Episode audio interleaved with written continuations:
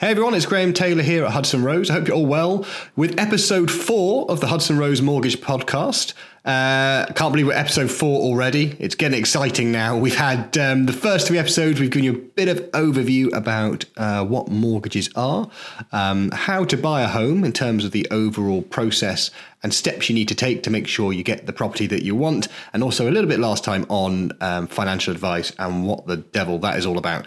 Um, so hopefully you're finding these useful. They're designed to give you an overview of some of the things you're going to encounter when you're buying a house or buying a flat in the UK uh, with a mortgage and just demystify some of the processes that uh, you're going to go through because it's not something that everybody does every day. In fact, we do it a few times in our life, I would imagine. So, um, People expect us to be experts, but that's obviously not going to be the case. But this is something that I've been doing every week for the last 13 years, and hopefully we'll continue to keep doing it because I quite enjoy it. So anyway, this um, this episode today is the first part on mortgage affordability, which is the bit about how much you can borrow.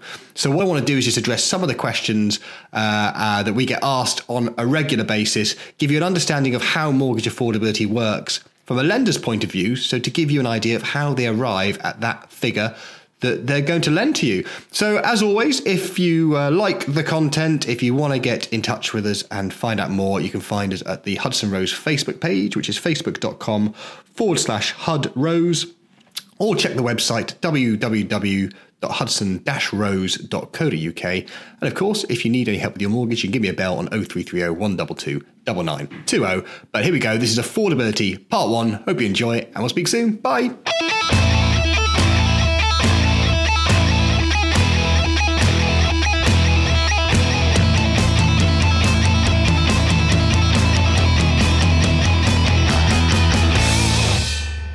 Okay, so mortgage affordability then. Let's uh, kick this off. I'm going to do this in two parts because it's quite a heavy subject and uh, we're not going to cover all angles of mortgage affordability, but hopefully I'll be able to give you an overview of what it is, how it's calculated, some things to be aware of, and then you'll be well armed to go forward and find out all the information you need when you're getting your mortgage. So, mortgage affordability is simply the way in which a lender calculates how much money they're going to lend to you. Now, you'll hear a lot of people, generally from people that have bought houses quite a while ago, talk about the fact that, well, you know, lenders are only going to lend you three times a single income or three and a half times your income or 3.75 times joint income. And it's, it's all based on this multiple of your incomes or your and uh, your partner's, if you're buying with someone else's income. Okay. Truth be told, that's not true. Um, that used to be how it was many years ago. You know, you'd get your cloth cap in hand and you go down to the, uh, the, the building society and you'd sit in front of the bank manager, the building society manager, and you'd say, please, can I buy this house? Will you lend me the money? And they'd look at it all and work out from there. It's a lot more uh, intricate than that, to be honest. Um, mortgage affordability is based against your income. So that much is true, but it's not just a hard multiplier against some income and then coming out with a figure at the other end. All lenders have different ways of calculating affordability, and they do this with their affordability calculators, which we'll come on to a, a little bit later on the episode. Um, essentially, the way it works, is they take a number of different factors. So they look at your income, which will be your gross, uh, so that's your before tax annual income, and they'll also look at what you take home after tax each month. And then they'll put it in their calculator, allowing for different deductions and different additions as well along the way. So you might have uh, a section on their calculator that says, um, do you get a car allowance? And they'll pop that in. And they might have a deduction for childcare vouchers, or they might have a deduction for um, a season ticket loan, or whatever it might be if you're employed.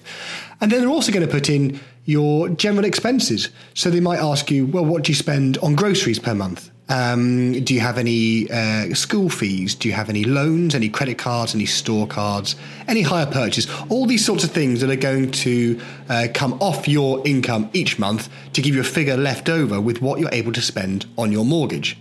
Now, it's not as simple as just saying if you've got £500 a month left over after they've done their affordability calculation and your mortgage is going to be £495, then you're going to be okay.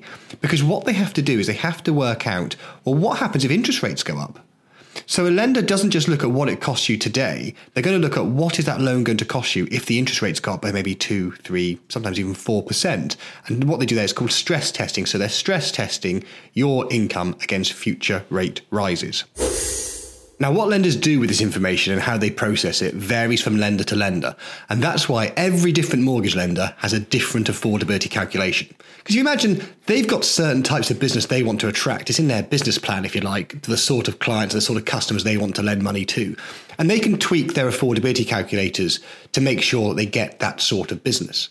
So the amount of depth and the amount of information you need to enter when uh, applying for a mortgage will vary from lender to lender. Some lenders will ask you to self-declare things like your um, monthly food shop or your weekly food shop and your petrol expenses and, and all these sorts of things. They'll ask you to put it down on the application form, and then they'll check that against things like bank statements to make sure that it all tallies up. Other lenders will have a very minimal uh, questioning on terms of affordability. They're really going to only ask things like your loan payments, your credit card balances, your hire purchase payments, those sorts of things. And then what they're going to do is when the application comes in, they're going to use um, ONS data, so that's the Office for National Statistics. They're going to uh, take data that they already have from the uh, from ONS, from the ONS, I should say, uh, and they're going to match it against your situation. So they might say, well, we've got um, two people with uh, two children living in this area of the country with this postcode, we know that the ONS data says that the uh, average living cost for someone in that situation is going to be X pounds per month. And therefore, we're going to take that figure per month and take it off the net income to work out what we've got to play with at the end before we start doing our, our mortgage stress tests and everything else. So, not all lenders are going to ask uh, as many in depth questions as to what your outgoings are going to be. But if they're not asking you the questions, they're going to get it from some other source, which could be ONS data. Now, that sometimes can work in your favor, sometimes it can work against you. So it's important to be able to understand these different nuances between the different lenders uh, and crucially make sure that you're going to get the right loan because you want to be able to make sure you can buy the house that you want to get. The other thing to mention is that with affordability calculators, it is all based against your income. Um, the amount of deposit you have to put down does have a small effect. If you've got a 5% deposit versus a 10% deposit, then you'll often find you can borrow slightly more with a slightly larger deposit. Once you've got more than about 25, 20, 25% uh, of the purchase price to put down as deposit, you'll find that the affordability calculation doesn't make um, it doesn't give you a, a, much bigger figure because it is based against your income. So sometimes people will come to me and they'll say, "Well, you know, I only need to borrow uh, hundred thousand um, pounds, but I've got a deposit of two hundred thousand, which is a great situation to be in, by the way." But it doesn't necessarily mean that if they haven't got the income to support that hundred thousand pound loan, then a lender's not going to lend it just because they've got a big deposit. Because what a lender's trying to do with these affordability calculations is twofold: is to make sure that they're protected that you're going to basically pay your mortgage each month and you've got the money to do so. Um, but it's also an element of protection for you as the customer. Because what they don't want to do is they don't want to be repossessing houses if they can uh, if they can help it. Um, it's not good for business. It's not a particularly nice thing to do, it costs them a lot of money. Um, furthermore, that because we're dealing when we're dealing with residential mortgages, as we are in this case, it's a regulated area. So the Financial Conduct Authority regulate this type of transaction, and they need to say to the banks, and they have said to the banks, uh, you need to lend responsibly. And if you're not checking affordability, as let's be honest, if uh, if you remember what happened pre 2008 2009, that was basically what was going on. They weren't checking affordability, but they're now saying if you you know you need to be checking affordability to make sure you're not uh, messing around with people's homes and not repossessing properties unnecessarily. Right, so we know what mortgage affordability is. We know what questions the lender's going to ask. How do we find out how much they're going to borrow? Well, you can Google around online and uh, you can find some lenders' affordability calculators and you can find some generic affordability calculators. A lot of broker sites will have affordability calculators on them. Um, I would urge a bit of caution. Uh, there's a reason for this.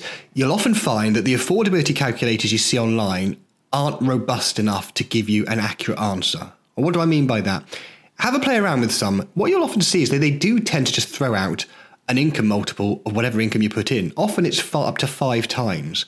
The reason why it goes up to five times is though, although I've sort of talked before about the fact that it is affordability rather than just income multiples, there is an element of income multiples that comes into it, and you'll often find that five times is a cap. You know, you can't really get beyond five times your income. There are some there are some um, some caveats to that. It is possible sometimes to arrange more than five times your income, but for the most part, for ninety percent of the population, that's where it's going to cap out. So, why do they have these calculators? Why do these calculators exist to just throw out a number that doesn't give you the actual affordability? Simply, if I'm being totally cynical, it's marketing. The idea is, is that you're going to enter some figures onto there, get a big number out the other side, and think, well, that's good. I'll get in touch and ring them, and, and off we go. Um, the reality is, when you start going through that process and they start asking you the questions, be that from a bank or a broker, when they start asking more in depth questions about your income and uh, how it's made up and your sources, you might find that that figure drops down a bit. The reason is, is because not all income is taken um, at 100%. Sometimes it only takes 60% of certain incomes. And I'm going to come onto that in the next episode when we kind of drill into the different types of income and, and how that works with affordability. So by all means, have a play on some calculators online, but keep a look and see what, keep a look out for what numbers coming back and work out if it is just X times the, the, the numbers you put in if you want to get a true idea of affordability, you do need to speak to someone. And that could either be uh, a bank or it could be a broker, a whole market broker like myself. And what you'll find is that you'll you'll get a, a much better result once somebody has asked you the, the questions. It might seem a bit heavy going. It might be like, oh God, we're gonna do all this for when they're saying, you know, what's your credit card exact balance on that? What's your, you know, loan outstanding and how many months has got to go? You know, show me your pay slips, all those kind of things. But the reason is, is that by doing that work up front, you're giving the individual um, all the information they need to then run calculations with multiple lenders. You know, as brokers, we have tools available to us that can run calculations in depth with, uh, you know, many lenders very quickly.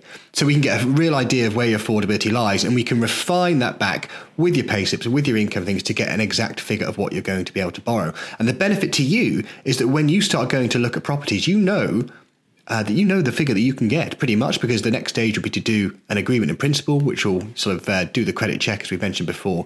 But you've got a firm idea, you're not going to get disappointed. Whereas if you go with just finding a calculator online um, and, and tapping in your numbers and thinking that's the right figure without going that stage further and discussing it with someone, nine times out of ten, you're probably going to be disappointed when you go through to that second stage and they start saying, well, actually, no, we can't lend you quite that much. It's a little bit less. The other thing to mention is that the lender's calculators you'll often find on the customer facing sites are not as in depth as the ones that we as brokers get access to because they want to keep it simple. It goes back to that marketing thing again. If you're going on a lender's website, they're not going to present you with a form with, you know, 50 fields for you to fill in to find out how much you can borrow because they know that you're probably going to go, nah, I'm not doing this, and just uh, and, and click off onto to, onto another site. So they want to keep it slick because their aim is to get you to call them so you can uh, so they can process their mortgage for you. Remember, we talked about before. They can only tell you about their products. They can only advise you on what their products are when you're dealing with a bank directly. So it's all about getting feet through the door, as it were, or you on the telephone, as it probably is nowadays, to be able to sell you their products if you uh, speak to someone like myself, if you look at the sort of tools that we use, we'll ask you more questions. But then, because we've got the ability to go to uh, more lenders, we can give you, we can find out exactly where that sweet spot is and who's going to lend you what you need, and crucially, at the best cost. So that concludes the first part of mortgage affordability. I don't want to make it too heavy; it's a bit of a dry subject. Um, but as I say, the point of these podcast is just to give you a broad overview and give you sort of bite-sized chunks of what on earth is going on in the background with all these conversations that you may be having with different people. So we'll cover off a little bit more on the types of income that are used in mortgage affordability next time, because not all income is created equal, as we will see. Um, but hopefully you found that useful. Let us know. Uh, as ever, you can get in touch with me at uh, the Facebook page, facebook.com forward slash HUD Rose. But whatever you're doing, I hope you're well. And uh, if you have any specific questions for your circumstances or want to cover off any topics, uh, drop me a line and let me know. Uh, and I'll speak to you soon. Take care. Bye.